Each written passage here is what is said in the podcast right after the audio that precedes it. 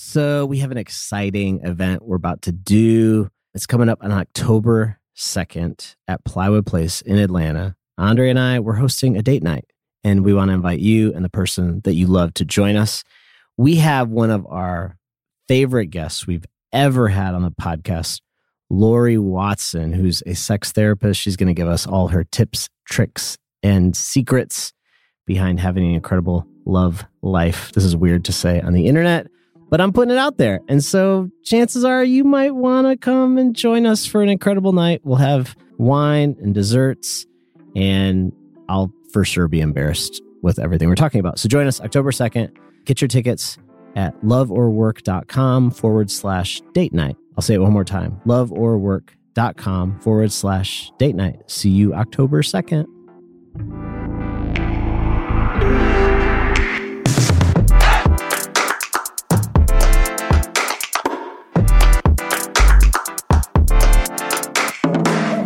I'm writing notes. Do you see my pen? I got notes right here. Yeah, I'm looking to make it a little lighter.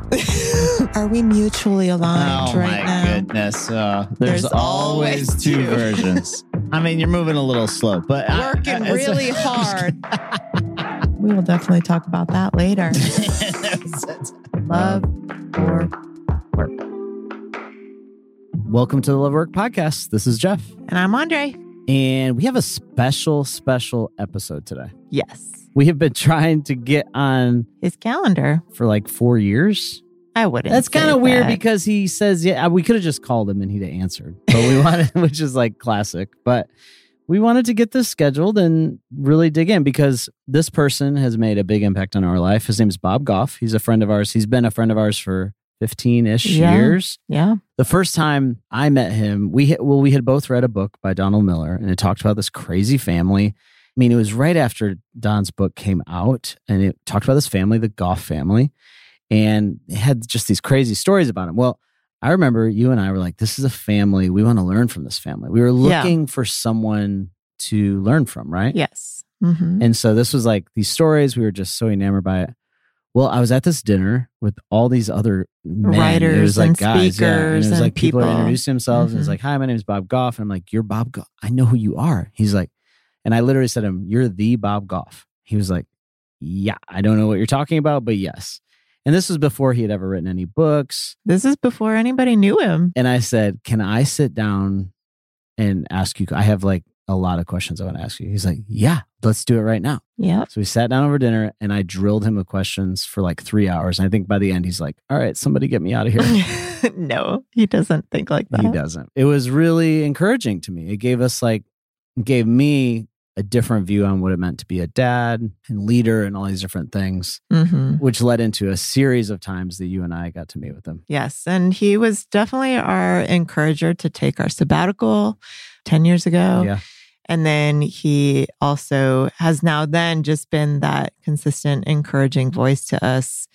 In the most in random times, like I'll send, randomness. It's like I send a mass email out through our, you know, Plywood, through our organization. I write something and then I'll get this, I'll get an email back. Like, I'm like, you don't have time to read our emails, but he follows and he, he pays attention and he reaches out at the mm-hmm. best, most important times. Yeah. He's really been an incredible voice in my life. So we got to get him on the podcast today. And, and you know, Bob, he likes to talk. He, listen, I, we even said we had a list of questions. It's and like, we were like, we don't even know if any of them will we'll be answered. Ask one question and he's going to take it wherever he wants to take and it. And he right? does take he does. it wherever he wants. And, and he was, that's the wonderful thing about him. Yeah. Is he gets to make his own rules of how he wants right. to talk. But in a good way. Like, I think there's something that he's been thinking a lot about and we're going to talk about today. And it really has to do with, are you creating arguments with people? Or are you creating friendships, right? Yeah, I think he said a lot about what oneness is. Like oneness is not sameness. And I think we're going to get into that a lot today. So we hope you love this podcast and our time and if as you much as we did. Yeah, and if you don't know who Bob Goff is now, he's a best-selling author multiple times. He was an attorney. He says he's never lost a debate in court. And he owned an airline one time. He's done all, he's just like, He He's gets written involved. numerous books, yes. Yes, numerous books. He gets involved in very unique projects all over the world. And I guarantee you'll be encouraged today. His latest book is called Dream Big. He actually will probably have another book coming out soon because he's still writing. And he does have a tour. If this you fall, want yeah. to hear him, he's going to be on tour called Bob Goff and Friends on Tour, which you can go to bobgoff.com backslash tour and read about all the dates and places that he's going to be traveling to. So if you love him today and you love this podcast and his voice and are encouraged by it, we encourage you to check him out on tour with his friends. And here we go, Bob Goff.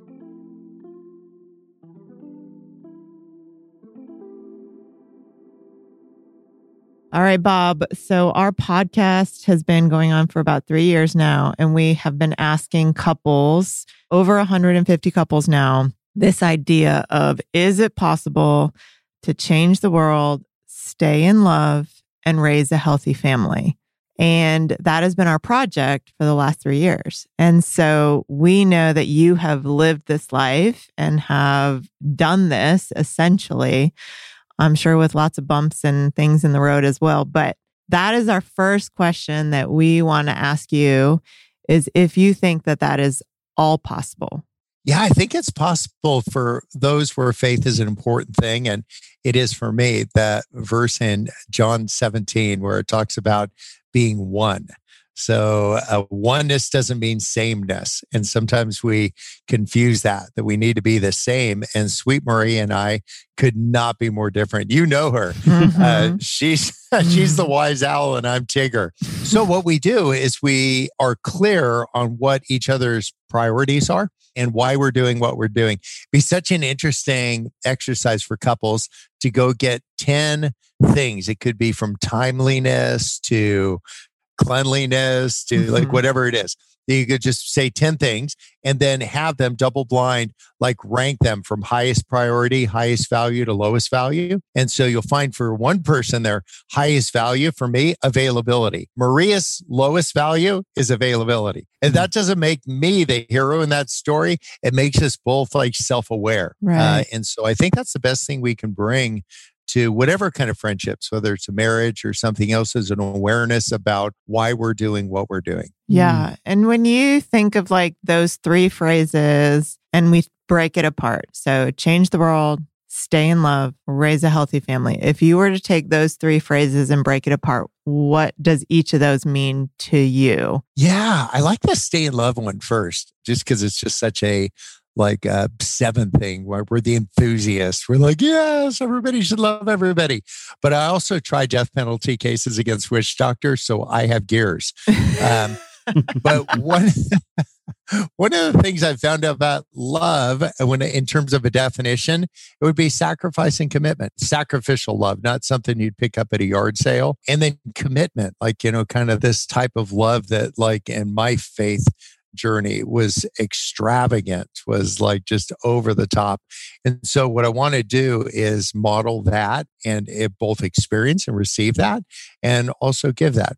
I'm trying not to be efficient in the way that I love Sweet Maria, and she's mm. not trying to be efficient. And I think sometimes people are trying to max out the efficiency of their relationship. Mm. And that's a great way to have a relationship with a daytimer, but not with a person.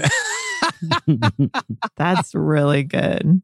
I think that's so true. Efficiency is like the thing we keep thinking about. And it's mm. so easy to take that and flow into the relationship, for sure. The second part of that, part of it involved like raising a family. Bring them along. And again, that oneness isn't sameness.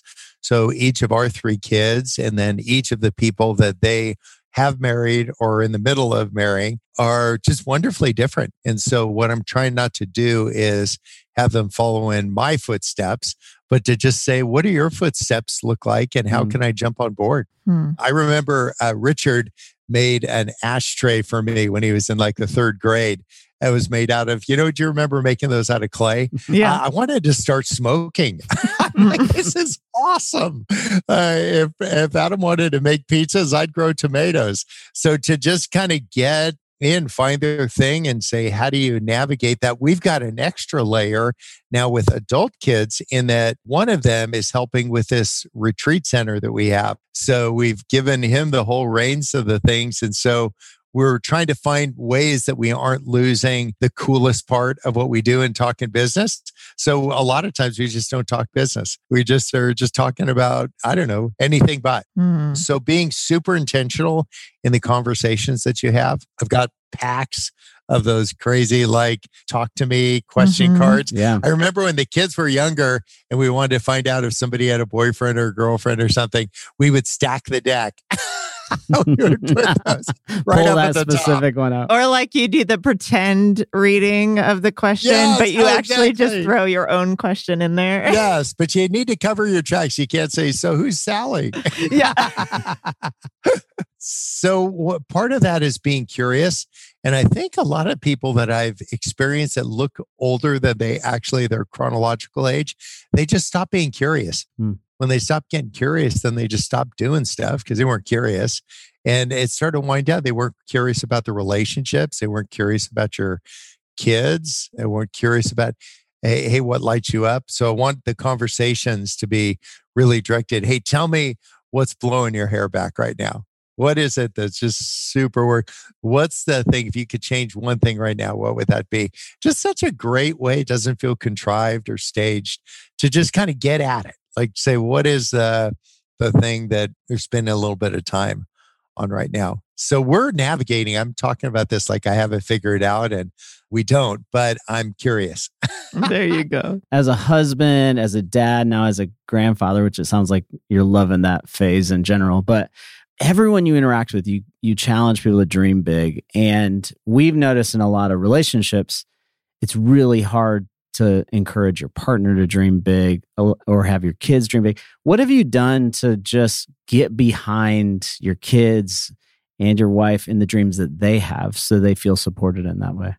Yeah, when they have an idea, to just take a genuine interest in it. Again, in my faith tradition, it comes from Philippians two twenty. So guy Paul talking about another guy, Timothy. He said, there's nobody like Timothy. He's a guy who takes a genuine interest in the people around him. So Adam wanted to plant a vineyard out at the Oaks. And that just cracks me up for a guy who hasn't had three glasses of wine in my entire life. This, I'm like a Doctor Pepper guy.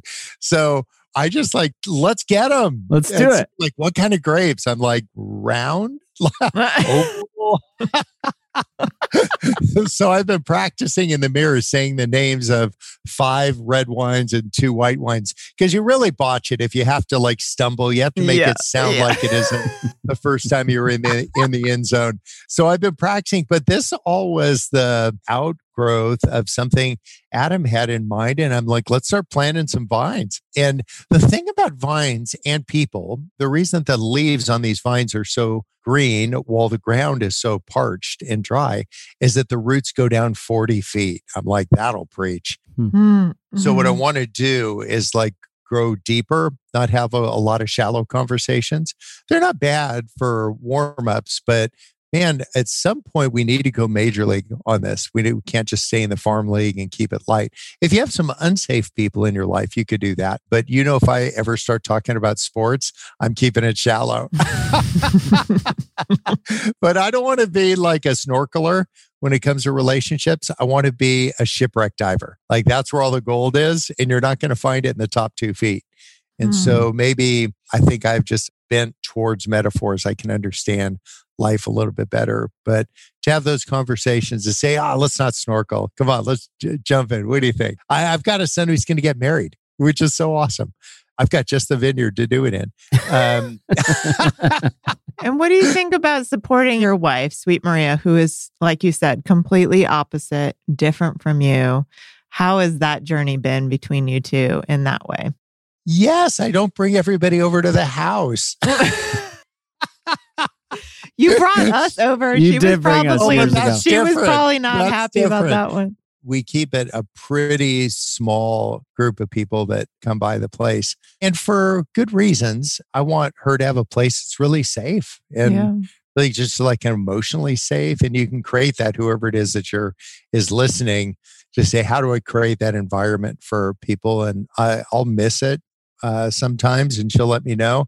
And then I try to do a better job next time. But having a place that she feels like she doesn't need to like go commando crawl around on her elbows on the floor because somebody just knocked on the door at night. Well, Bob, years ago, you really imprinted our family. You probably may not realize you did, but you know, we were on your back porch. I don't know how many years. Was that a decade ago or so? Mm-hmm. Oh, we were just sitting out. We had some Adirondack chairs. We did. We were sitting yeah. on the grass. I remember it. You kind of spoke into us because we were exhausted. We were trying to both manage all of life and a little child and all this stuff. And you said, you guys just need a break. Why don't you just stop everything for a little while and take off and be together?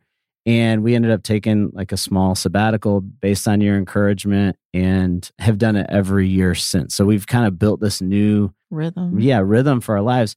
And I remember you saying, what rules are you guys following? You get to write your own rules. Nobody says you have to do it a certain way. It was an encouraging mm. thing for us, and we've now transformed how we live because of it. How do you get to that point? How do you see things like that that others don't see and speak into their lives the way that you do? How have you found that as part of your rhythm? Well, first of all, I want to tell you, I've gotten so much encouragement watching you guys just unstring the bow. In archery, if you have a bow and it's always really tightly strung, when you go to pull it, it'll snap in half. You won't mm-hmm. ever shoot the arrow. So seeing you guys unstring the bow once or many times a year is such a encouragement for me as I'm seeing you on that social media mm. and all that. And I'd encourage the other people that are listening to find like some appropriate restraints, be self-aware, kind of read the room. But I think the first thought that came to mind when you asked the question is, I assume I have permission. Uh, and some people think they're waiting for permission. They're at the stop sign and they're waiting for the light to change to green, but it's a red sign. It's not like a light. All they see is stop. They don't see the green. It'd be like, buddy, that light ain't going to change. You just at some point need to say, I feel like I have permission to go right now. There's a couple rules of road, like the guy on your right, let that car go first. But other than that, maybe not spend so much time asking for or waiting for permission. And permission comes in so many different ways. It can come from validation, like from people like, you know, saying, giving you a little golf clap and saying, you know, what you did was uh, somehow was validating, like I'm on your team or mm-hmm. whatever kind of affirmation you get from kind of crowdsourcing your life. Or you could just say, I actually have permission to do this. And so anecdotally, I might tell people what I'm doing, but I'm not waiting for enough people to give me the thumbs up to go. And so again, it isn't being self-centered. It actually is the opposite. It's reading the room to say, I'm not trying to create more anxiety in your life so I can live mine. Uh, but yet I feel like fully authorized to live my life uh, and to make humble decisions, making sure it works more for Maria than it works for myself. But with this work, if I were to, is a great uh, way to do it. And she loves me and wants to see my best, even though it wouldn't be her jam. Say like, go knock yourself out. Oh, we're up with a consul general for the Islamic Republic of Afghanistan tomorrow because of all the setbacks that they've been having. And he and I have been uh, traveling over to Afghanistan together for like the last couple of years, a ton. And I just assumed I had permission to go. Nobody called me from the State Department and said I couldn't.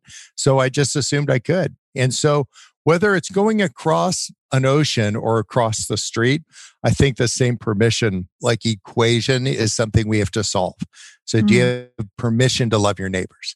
And then do you have permission to define who you want your neighbors to be? And like, can we call somebody in a different faith community or diff- faith expression our neighbors? And can we actually treat them that way? So I think we have permission. There's a guy here that's taught me a ton. He's an imam in San Diego. And he's a, a guy that just has given me permission to be me. And he didn't need my permission to be him.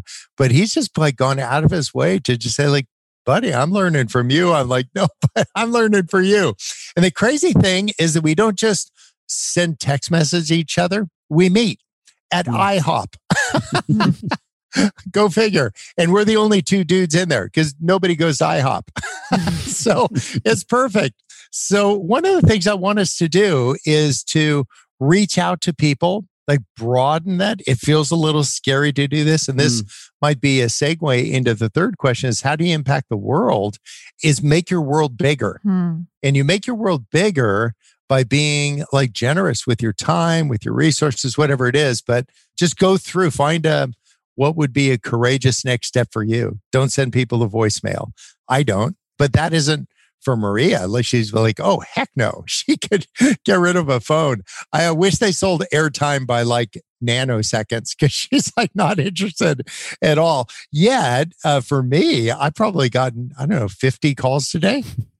I just try to be available, anticipating that I'll learn a ton from somebody. And so you want to impact the world, do it the way, again, in my faith tradition, it said they saw these guys in the book of Acts that they came back, they saw their courage, and they could tell that they had been with Jesus. So we want to say, like, doing things that are courageous for you. I'm not trying to do courageous things for you. I'm just like, what would be the next courageous move for me? Whether it's like making a call or apologizing to somebody who is kind of a jerk, or just not saying, keeping a couple things in the thought bubble above my head instead of saying, every once in a while, somebody will call up and they just want to argue because they're, they're not mad at me. They don't know me from Adam, but they got a book or something and somebody wounded them along the way and they want me to sort it out or be kind of like the receiving end of all the comments they didn't make to that person. And so instead of me squaring off with them, because I win arguments for a living as a trial lawyer, what I'm finding myself trying to do is to say, hey, tell me about your best friend. They'll be like, what? I want to talk about some theological something. I'm like, no, just tell me about your best friend. And like, why? There's seven and a half billion people. Why'd you pick them? And what do you think your best friend would say about that? Instead, like, it's not psychology. It's just like, make it about them. Don't make it about me and my small ideas. Make it about them and their big ideas. Make it about their best friend. But when we make it about us, now it's me against you. And I just don't want to, I'm not doing that. Um, mm. So uh, among the rules that I make for myself, I'm not squaring off with people.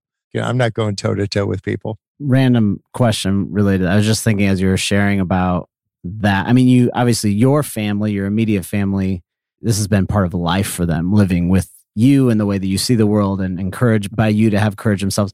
I'm curious, when you met these new kids that your kids got married to, how did that relationship take shape? Because it's like, well, my dad is Bob Goff and you need to meet him. I'm curious. I'm just curious, like, how did that transpire with the new... The newbies in the, the family? The newbies in the family, yeah. Yeah, this is great. I've just been the guy on the learning end of that. Uh, Richard married uh, the girl that he's been hanging out with since the fourth grade. So you've known her forever. Oh. Forever. Yeah. Like part of the family forever. Uh, Lindsay married this terrific guy, John, and they had hung out all through college together. And he's just such a good guy. And then Adam's marrying this terrific gal named Caitlin here in the next little bit, uh, in the coming weeks, not oh, months. Wow. And uh, so we're just learning a ton alongside. So I've explained to everybody what they already knew, which is this is amateur night. Like, I don't know anything about this. I'm like learning, I'm on the receiving end. But one thing that I found to be true, both in the tightest relationships and then the people that you meet along the way, is to ask people what their experience is, not what their opinion is. Mm-hmm. And, and I'll give you an example. I've gone on sailing trips uh, across the Pacific a couple times, and I've got one, I'm just like in the caper stage right now. And there was a guy that gave me all of his opinions. He said, this is what you should do, and where you should steer, and how you should go. And all of a sudden, I said, oh, are you a sailor? He said, like, no, never been on a boat. Oh my goodness. So he had a lot of opinions. He just didn't have any experience. That didn't mean a bad thing. It just makes me, in like so many areas, I've got opinions. I'm a lawyer. I got an opinion about everything. But I want to talk to people about my experience. And if I don't have an experience in that, I'll say, I don't have any experience that parallels this, but I'm so interested in learning how that goes. I don't say, but here's my opinion. So ask people, if you're getting dating advice from somebody, ask them, hey, what's your experience with relationships? Hmm. And if they've had as much difficulty as many in navigating marriages and the rest, and they've failed a couple times, as happens so often, then it would be good to know their experience before you know their opinions. Hmm. It's a, a really beautiful, in the best sense of a vetting, like I don't have any experience in that. So when you take the social issues of the day, just say, don't give me your opinion. Tell me your experience. Like, when have you experienced whatever it is? Like, you pick the topic and I want to know what your experience is. And many of the topics that have the greatest attention, I have the least experience in. And so I wanted to say, like, that immediately makes me like, man, I'm the learner. I got my pen out. Let's take some notes. I'll write it on my hand. I'll go old school Palm Pilot. just, like, just tell me, man, I'm here to listen, not to tell anybody. One thing I've always loved about you is that you really, you don't fear breaking rules, number one. And that's probably your seven, I'm sure. And number two, you definitely don't fear really making mistakes. And how do you get to that place where you're not afraid of making a mistake? Oh, yeah. You take the screens away. I'll tell you what I mean. I was up with some guys. I teach a class at San Quentin. You guys should come along with me sometime. We like really, really, want to, really, really bad. Yeah, yeah. So there was a guy up there that is, you know, professional level athlete, but he also has ended up like he's in there for many, many years for doing a, a something really bad. And so uh, they said, do you want to pitch a practice? And so we're in the yard and there's guys like bench pressing like Priuses, like they're just like, they're all ripped and tatted up and all that. So we're out on their, their baseball field in the Uh, in the quad there. We walked out to the mound and there was a screen to protect the pitcher from getting a line drive in the face. And the first thing I said is, take the screen away. Like, I don't want anything between me and you. And that small like moment in there to say, wow, because I just trusted this guy was good enough that he could pull it. And I didn't know if I was going to throw the ball, I could do a lousy job, like kind of like a Doctor Fauci when he's aiming for the plate and he hits third base. So I hadn't thrown a ball since high school, but I threw this pitch and it went over the plate. Like, we were both surprised. And then he hit the cover off the ball. And I did this about four times. And then I got cocky and he was kind of crowding the plate a little bit. And so I decided I was going to try to brush him back. Oh, I hit him so hard. Yeah. Pretty pro tip here. Do not hit somebody who's in for taking someone's life. And so, but he was so kind about that. So two dynamics were going on, is that I started getting prideful and cocky and he got hurt. And so the irony of that isn't lost on me, that I'd made a first good move, which is remove the screen, establish some trust. And then it was me that was cocky, not him. He got hurt and he was the gracious one. He didn't charge the mound like he should have. And so I think if we can just do this, that the humble voices win. The humblest voice is going to win these arguments. Um, a person that says, hey, teach me. I am curious. I'm available. I don't have experience. I'm not playing dumb and I'm not dumb, but I'm engaged. I'm smart enough to know that you've got more experience on this. And so teach me. Do that to the new people joining Team Goff, to say, hey, teach me. How could we crush it as a father-in-law? How could I just knock the cover off the ball? Like, can you come up, like pull on your left ear or something? Tell me, give me a tell if I'm like just a little too much, Bob.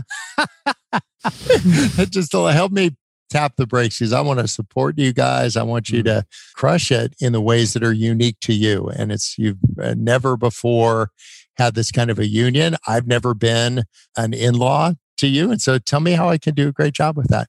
And you know what? They're the ones that are teaching me. It's been really good. And I won't get it right all the time, but I don't think they'll charge the mound when I mess up. So my job, like, keep it super humble with my kids and like stay in learn mode. I hear you talking about, I'm not going to win an argument. I'm not going to argue with you. I'm not like, I hear a tone that you're saying and you're like, culturally right now, there's a lot of people that have opinions and that can't get along, right? Is that a fair viewpoint that you're seeing? And I hear in your voice, like you're saying, how do we reframe this conversation? Is that fair? Yeah, I don't want to be right anymore. I want to be Jesus. Like, that's the objective. That's where the bullseye is for me. And if faith isn't a big deal for you and you're listening, to just say, I don't want to be right. I want to be humble. Hmm. That doesn't mean that my right opinions aren't worth hearing. Sometimes they're just not worth saying. Mm. And so I'm just kind of keeping it in the thought bubble for right now. They'll keep. If they're any good, they'll keep. Mm. And so instead of blowing it right away, I want to say, like, gosh, if I could just sit on that for a moment. I'll find a better way to say it. You guys, when you're writing, have you found that the best chapter titles come later? Hmm. Yeah. So maybe if there's something that happened in your life and you would have titled that rejection, boy, like think in high school, you know, the person that you liked so much and all that. And then they said no, which happened to me often. Then later I see that was actually release. That's a more mm. accurate title. If I would have titled a chapter after the lodge burned down, like I'm out, like I'm packing up the van uh, to move back into that thing we rebuilt. And I'm like, I'm back.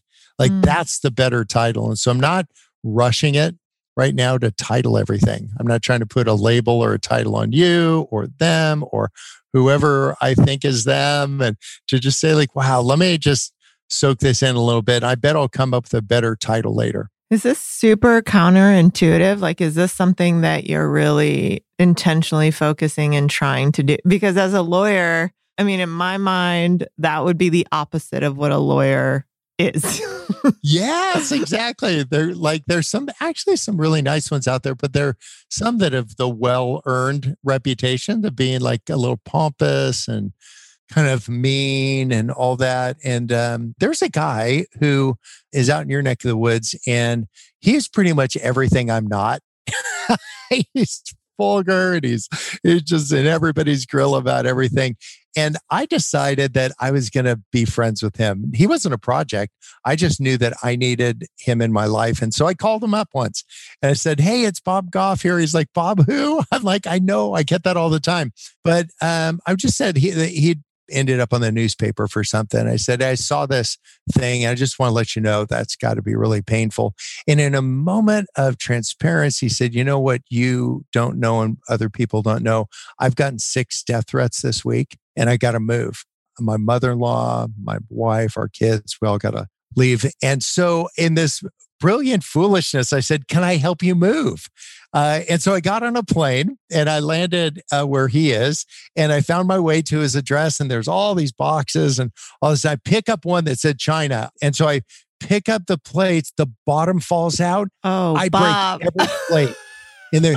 I have known this guy for thirty seconds. This guy that's like vulgar and in everybody's face. And I'm like, it would be, you know, that book, like When Helping Hurts? I would be the cover of the book. But you know what he did? He looked at me and he, there's a long, awkward pause. And he said, rookie mistake.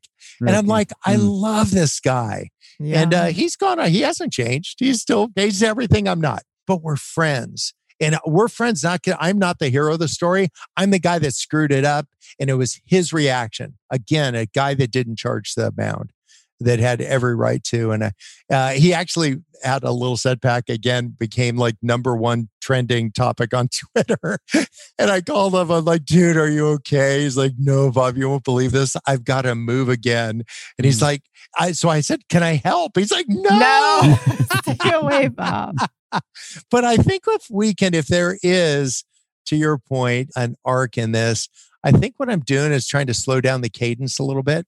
Like we're mm. going to get there. My stride's bigger than Maria's just because I'm like six foot four. And so what I found is that we both get there together. We just don't compare strides. We talk about the direction, like where are we headed?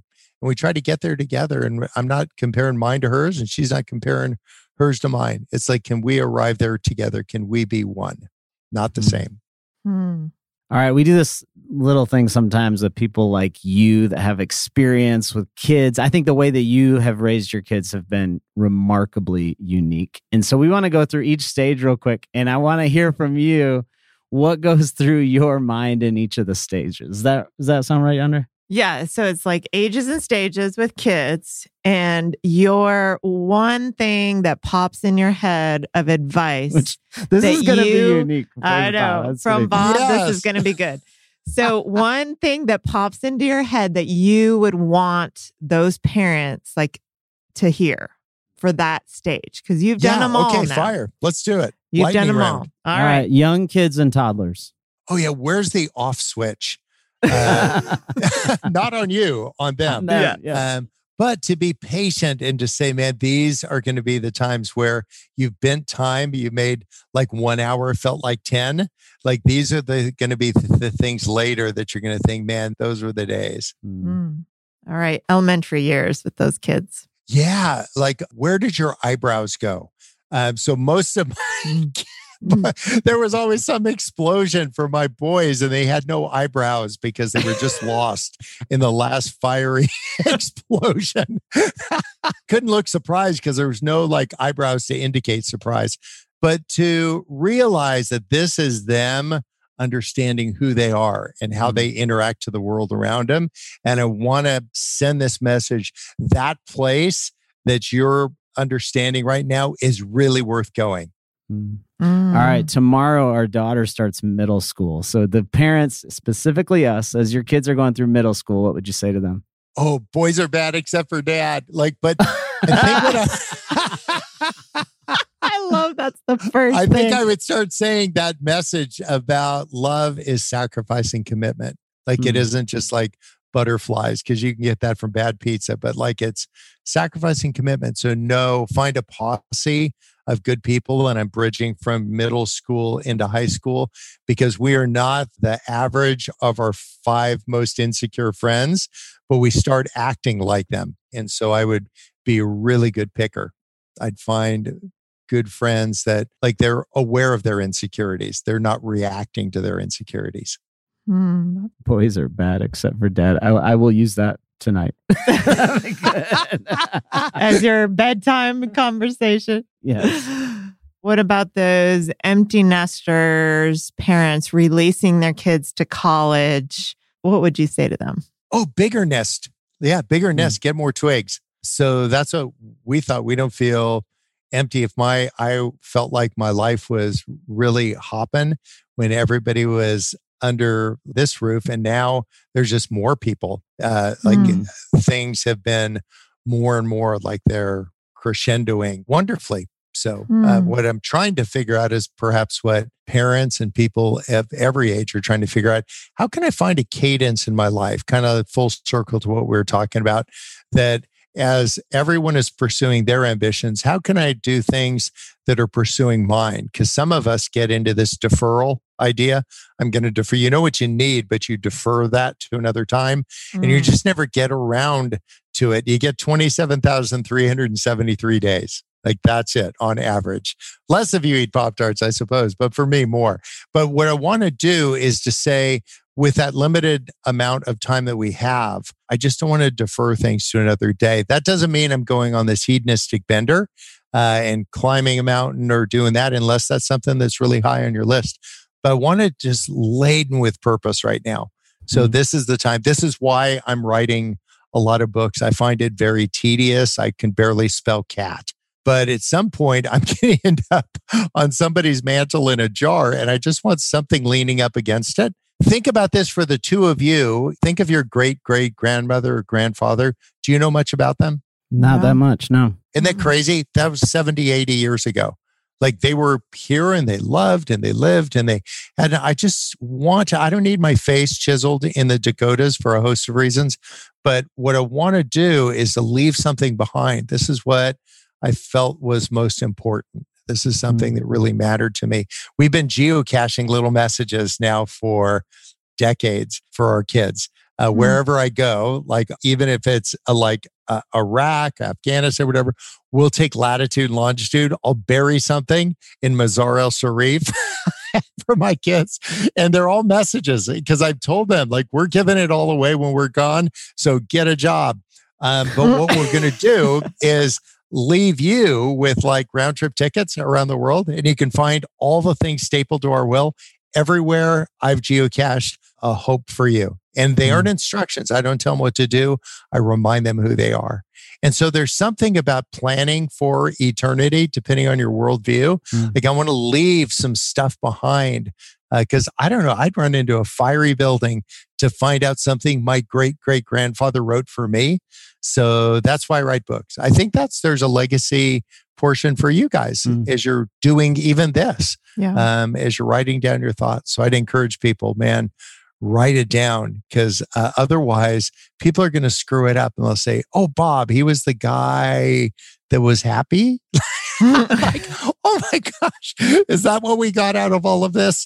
But I want to write down some of the other stuff. What yeah. a great time for you guys to write your kids some notes about, this is who we hope you'll be, and this is mm. what I hope you'll be about, and we're proud of these things.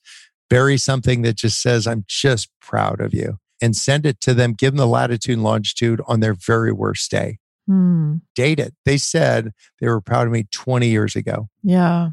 Yeah. I just want us to do that. I know your time is important and I want to be cautious of that, but I do have one last question for you. Fire. Every time I'm with you, I think I leave feeling more courageous than when I came. And mm. I'm curious, like if there's a listener today that there's something within them, they may have a dream, they may have They may just want to do things different as a family. They may want to have a hard conversation with somebody that they've been meaning to have, you know, to talk with. What would you say to them to have the courage to do that special thing that they need to do? Yeah. What about the simplest form of the argument? Uh, instead of the most complex one, because when you said that, somebody's sitting in traffic in Atlanta because right. that's Atlanta.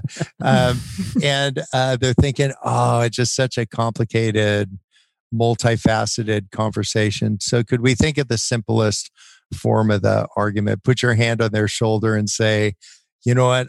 I'm super insecure too. And so what you've been reading is this. What's actually happening inside of me is a pile of insecurity. And so I'm not going to get this right, but let me just tell you three things that I've wanted to say for a little bit. And again, I'm not going to get right, and don't quote me, but just feel this for the next couple minutes and start with something that's going to have some shelf life to it. To say what I've appreciated. It's not blowing sunshine at somebody to tell them what you've appreciated about them. I appreciate your clarion, unique voice in the world. Nobody communicates the message uniquely the way you do. Number two, I have felt off-put a little bit by the way that you've said that, even though we're strangers. I felt a little bit offset, but I understand that's just my insecurity speaking. But as we develop this friendship, just know that. Uh, and number three, I'm sorry for breaking all your plates. So there's just something, instead of this most complicated form of the argument, just mm. what's the simplest for? I'm insecure. I bet you are too. We want to cohabitate. We're on this marble going through the universe at twenty-seven thousand miles an hour. Uh, so we are making moves together, and let's move a little closer. Uh, mm. I know it's scary for you. It's scary for me. Let's do it anyway. Is that what motivated you? Is that what your motivation was, to make friends with someone very different? Yeah, it came from these impossible things that Jesus was telling his friends. He said a whole bunch of, like, you've heard it said, but now I say, and you've heard it said, now I say.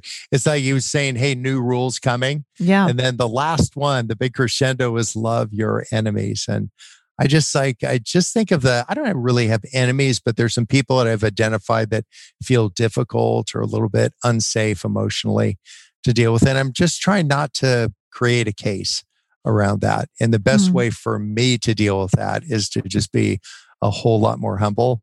Yeah. Uh, and to be the one that blinks first. That doesn't make me the hero. It doesn't make me the victim. But for the first time, it makes me a participant. And I think it's participation that we're called to.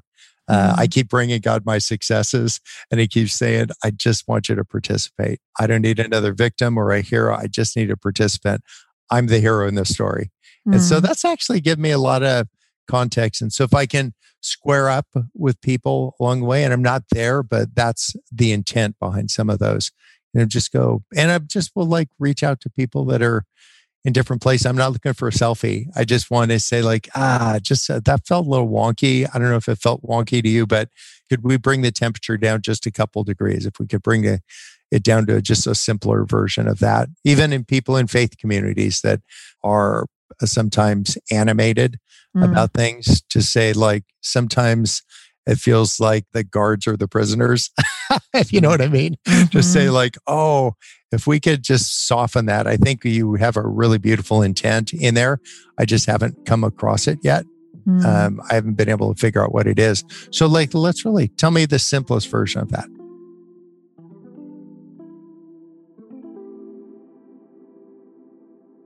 And now it's time for the breakdown. Are you going to break it down? There's so much. Yeah. I have a lot, a lot of notes. Oh, hit me. There's just a lot of things that he said that were basically nothing of my questions that we asked. Ask people their experience, not their opinions. Let's start there. Oh, yeah. I loved his analogy with the guy that was giving him all the sailing advice and then would never sailed before. Yeah. And I'm like, isn't that what is happening in real life, oh, in is... real world right now, on the interwebs, on the internet, constant voices, constant rhetoric with people who do not have a real life experience. Ooh, yes. For years, I've been talking about this. People go to business school and they learn how to run a business from somebody that's never run a business. Like, this is classic. Yeah. I mean, the ten thousand hours concept is like so important, right? Yeah. And I think what he's saying and what he's digging at is like this concept, and he said it once, of just like, you don't have to be right. What if you didn't have to be right? What if you could go through life and not be right in every situation? Now, granted, I'm listening to him, and as a Challenger eight Enneagram person, like, this is like the story of our marriage. Like, you and I battling. Oh, I always want to be right. I mean, I'm a one. Oh. That's like my personality. So it's hard. It's so hard. Everything mm. he was saying was like, that's going to be like some big growth edges for me that I need to work on for sure. Teachability yeah. and the humbleness. And, and one of the ideas in that I think that he was saying is, I think too often we want to be right too fast. Like this idea of deferring to another time. That's interesting because it's like, we don't have to get to winning in the short run. We can actually create relationship for a long run. And out of that relationship is that that's when you actually change your mind. I mean, you and I, my mind has been changed by you very rarely in the first conversation, but over time, because yeah. I love you, because we're in this together, you change the way that I see things. Yeah, I mean, and I think he even says this, like, we want to get there together, mm-hmm. but we're going to have different strides to getting to that place. And I think that's beautiful just in all relationships and partnerships together, is like this understanding that as long as that there's this like big picture goal, like way ahead of you, all of the little missteps and ways that we get there along the way might not always be perfectly side by side, sure. but it doesn't have to ruin the whole journey, right? Mm. Like it doesn't have to ruin the whole walk. Really? That's good. Maybe I should bring that up in our next conversation. Maybe we should talk about that one again. Obviously, you could all hear that we had a fight about this. I also would love to bring up this idea, like the story he told about his son wanting to basically create a vineyard on the property and he doesn't drink any wine. I thought it was so great because like my son sees the world very differently than I do. He's interested in very different things than me. Yeah. And so it was a constant encouragement to me. I have to be more curious in what he's interested in than try to convince him what I'm interested in. Right. Which is currently like Bitcoins and video games. Nico? Yeah. Yeah. Bitcoins, video games, cryptocurrency. The stock market. Dragons. Dragons. Very important. Uh, wizards. And all the gods. And all the gods. The Greek gods. Very intrigued by all these yes. things. And it's like, we have to become experts now. Well, we have to be curious about what they are curious about. I think that's at the core of his parenting, which is transformative. I mean, if they wanted to do something, he was willing to do it with them. Yeah. Regardless of what that meant, you know? Yeah. I do love that he has like drank two glasses of wine his whole life and now he's got a vineyard with his son. It's beautiful. It is. I mean, that's not just being a parent, but really being in your child's life, not choosing them to be in your life, but you being in their life. Yeah. I'll say one more thing that I really enjoyed that he kind of said way in the beginning, but it was about this like way that we try to be efficient in relationships. And I thought that was so interesting because it is the American way is efficiency. I think it's the way we think about work. It's the way we think about our time. It's all of that.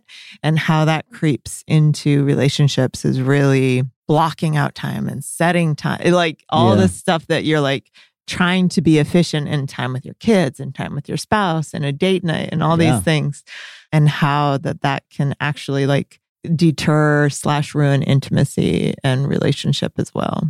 I thought was really interesting to think about and to like go back and be like, what am I doing and how am I managing people in time versus really just being there and investing in people and time.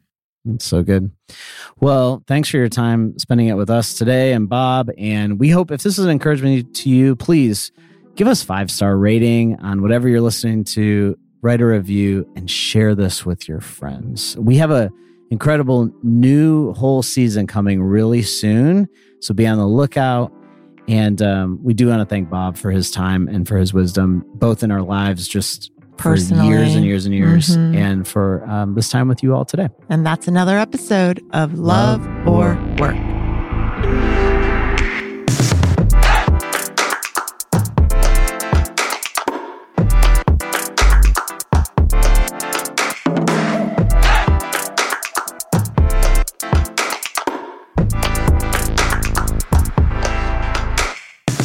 This episode was recorded by Matt Owen for Soul Graffiti Productions.